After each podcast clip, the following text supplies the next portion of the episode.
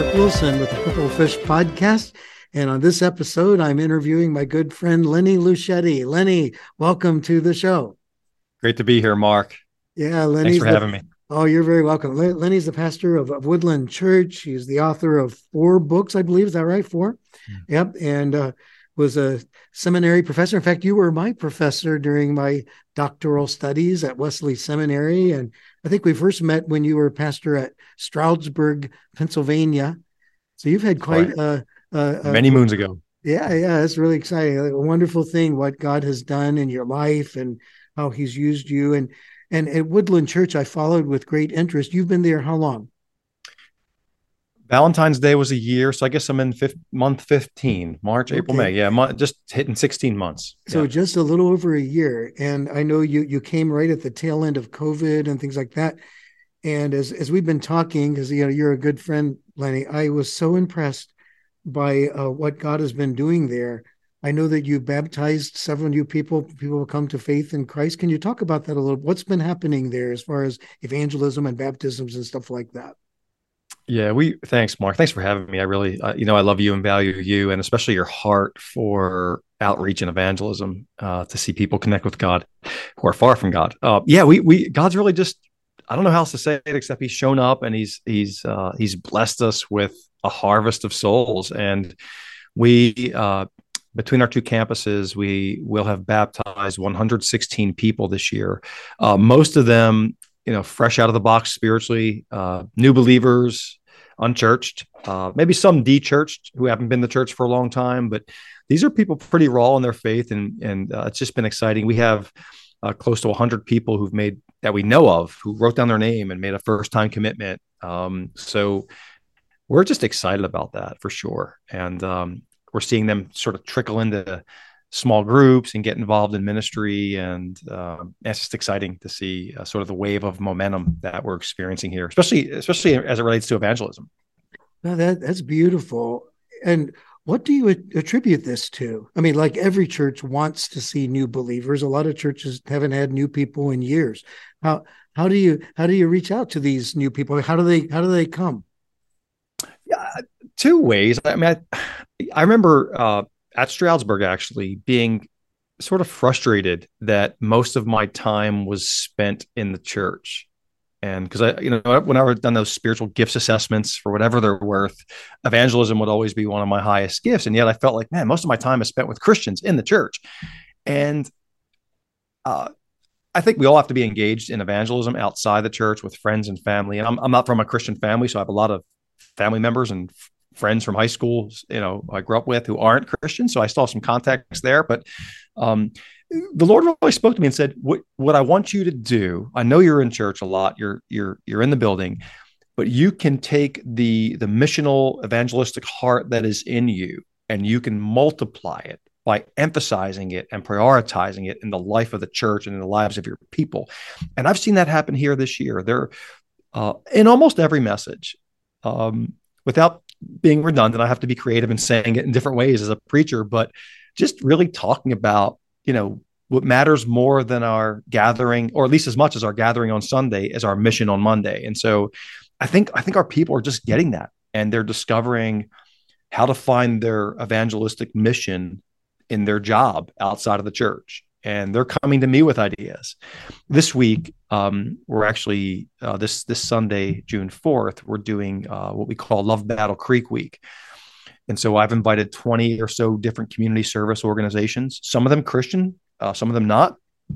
We're loving Battle Creek well in different ways, uh, addiction recovery, uh, poverty, those kinds of things, and and um, we're gonna probably 300 of us at least are going to go out after the service, after we have some pizza, get sick on pizza, and then we're going to go out and serve in various projects around the city, just loving on our city. And so I think doing things like that, we do that every year uh, in, in, June, twice now that we've done it since I'm the pastor. And uh, it just says the people, like, uh, it habituates them to think of how God might want to use them in mission beyond the walls of the church. Yeah, and we're so just like seeing that happen focusing outward rather than inward towards each other. I, that reminds me of when we were dedicating our property for our new building. We were we were going to build, and uh, we held hands in a big circle as we were going to dedicate this property where our new church was going to be. And Nate, who's one of the members of our board, he said, "Wait a minute, we're facing the wrong direction. We're facing in towards each other when we ought to be facing out towards the community."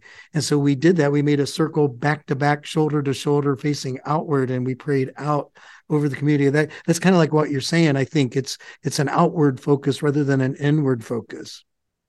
Yeah, absolutely. And I, and I you know, I think um, just just my story, and and again, you don't have to not grow up in a Christian home to be evangelistic, but I think just because I did not grow up in a Christian home, uh, when I preach, I want it to be as accessible as possible to people who are again unchurched or new to church. Um, you know, I, I, have a doctorate in preaching, but but I, and so I want to be able to speak to people who are educated and and have been walking with the Lord and are seasoned in faith for many years. But I, I just I just want I want to I want to preach in a way. I want to lead in a way. I want our church to become the kind of church that is a safe place uh, for people to ex- access the gospel. And um, I think I think that does impact our preaching and how we preach. Yeah. So speaking of preaching, then um, when when you have such evangelism going on in your church, would you say that your sermons are are directed to the non-believer that it's an evangelistic like billy graham kind of come to jesus today? Or is it more like motivating and equipping the saints to go out? Or is it a little bit of all the like who's your target when you're actually preaching the sermon on sunday morning? Yeah i'm, I'm intentionally both. Um, i remember in, in the, the stroudsburg church i had two daves. I had i had a dave who was a uh, longtime christian probably knew the Bible better than me, and and and just was really intelligent and and deep in in his biblical theological uh, development. And then I had another Dave who was fresh out of prison, heroin addict, uh, just a mess, uh, who had no Christian memory. And so I just remember just trying really hard every sermon to preach to both Daves and everything in between. Now, and then I just started to think of series and like how some series would be more accessible to to people who are new or not convinced yet, and some were more uh, helpful to people who are already sort of convinced and bought in the gospel and and maybe deep. So I try to mix it up, Mark, honestly. But I, I realized too, and I, I, do the altar call. Uh, we've done that several times this year. Where hey, um, if you have not embraced last Easter, if you have not embraced Christ and you want Jesus, uh, come on up, walk over the bridge, give your life to Christ. Uh, and we have people do that, sign their name on the card. Uh, I want to follow Jesus. And so we could follow up with them. And then two weeks ago, I gave a very different message talking to Christians and saying, uh, if you're ready to surrender all of you all the time to God, if you're going to be all in to get all of Him, come on up. And had had well over 100 people fully surrender so that was kind of a sanctification message for, for people who have already, most of them bought in, but haven't fully bought in, right? So uh, I think good preaching is doing both. Uh, yeah, an invitation so to people. Yeah, go ahead. Yeah, because uh, yeah, there there are, there are some you know schools of thought that would say Sunday morning is should be seeker targeted, and then there are others that say no, no, no, no, no. It is just for the edification of the saints. That's what church is all about. But I think if we realize that there are both, like uh, I think of worship as loving God, loving others, and helping others love God. And if we're going to do that, um, if we're going to help others love God, then when when they're coming to worship with us, then then we're going to realize that they're there, and and we want to love on them. But it isn't just for them; it's all of us as a family, right? We're we're in this thing together. Absolutely. We, you know, we, we, as we're sort of refining our mission, um, we talk about uh, our mission is to gather, grow, and go to see Jesus transform lives in Calhoun County and beyond. So that even in the mission statement, it's pretty missional. Um, but we gather, so we want our Sunday morning gathering to be, as you just said, Mark, a hospitable place for God, uh, where God wants to show up, that God wants to be there because we've created hospitable space for God. God inhabits the praise of his people.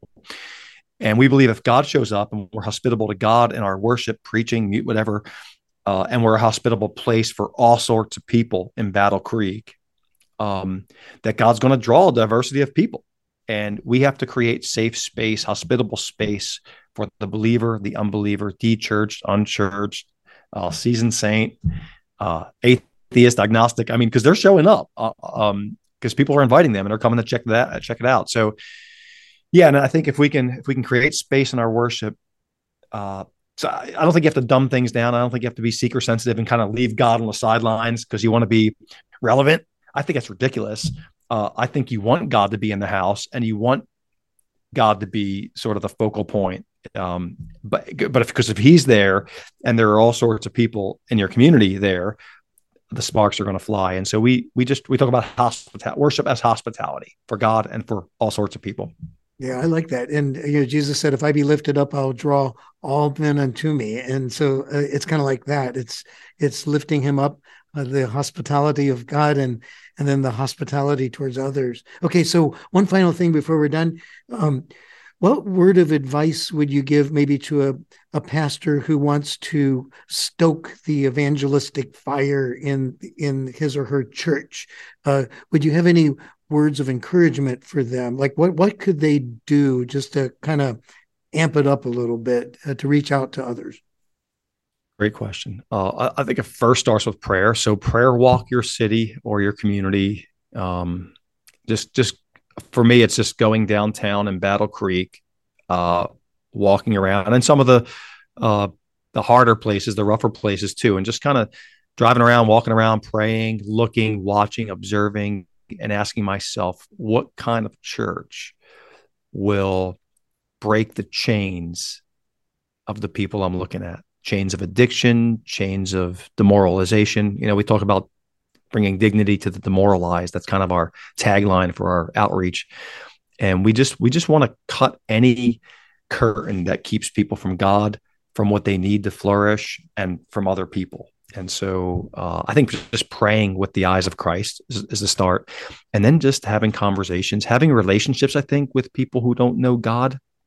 Um, and friendship, not not sort of a, a surfacey thing. So for me, thankfully, I'm from a I'm from an unchurched, unchristian family by and large, and so I it's kind of natural for me to think of how my sister would experience this church service if she were here, right? So, or my nieces and nephews. Um, so, but if you don't have that, if you haven't talked to an unbeliever in a long time or don't have un, you know unchristian friends, that's key, I think, because it's so easy to get out of touch, to become like uh, the older brother in the parable of the prodigal, forgetting what it's like to be the lost brother, the lost son, uh, far from God. Yeah, that is so true. It, it's easy to forget. I think that that's why the evangelistic fervor decreases a lot of times. Um, the longer a, a, a, person is a Christian, and maybe the more established a church is, they have to keep stoking that fire, or it'll go out. And I'm really grateful for the the way that you have done that, Lenny. Thank you for being a guest on my show today. I I really appreciate that.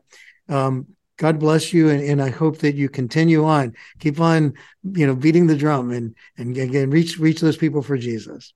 Thank you, Mark, and thank you for all you do to keep the uh, the mission in front of the church. I appreciate you.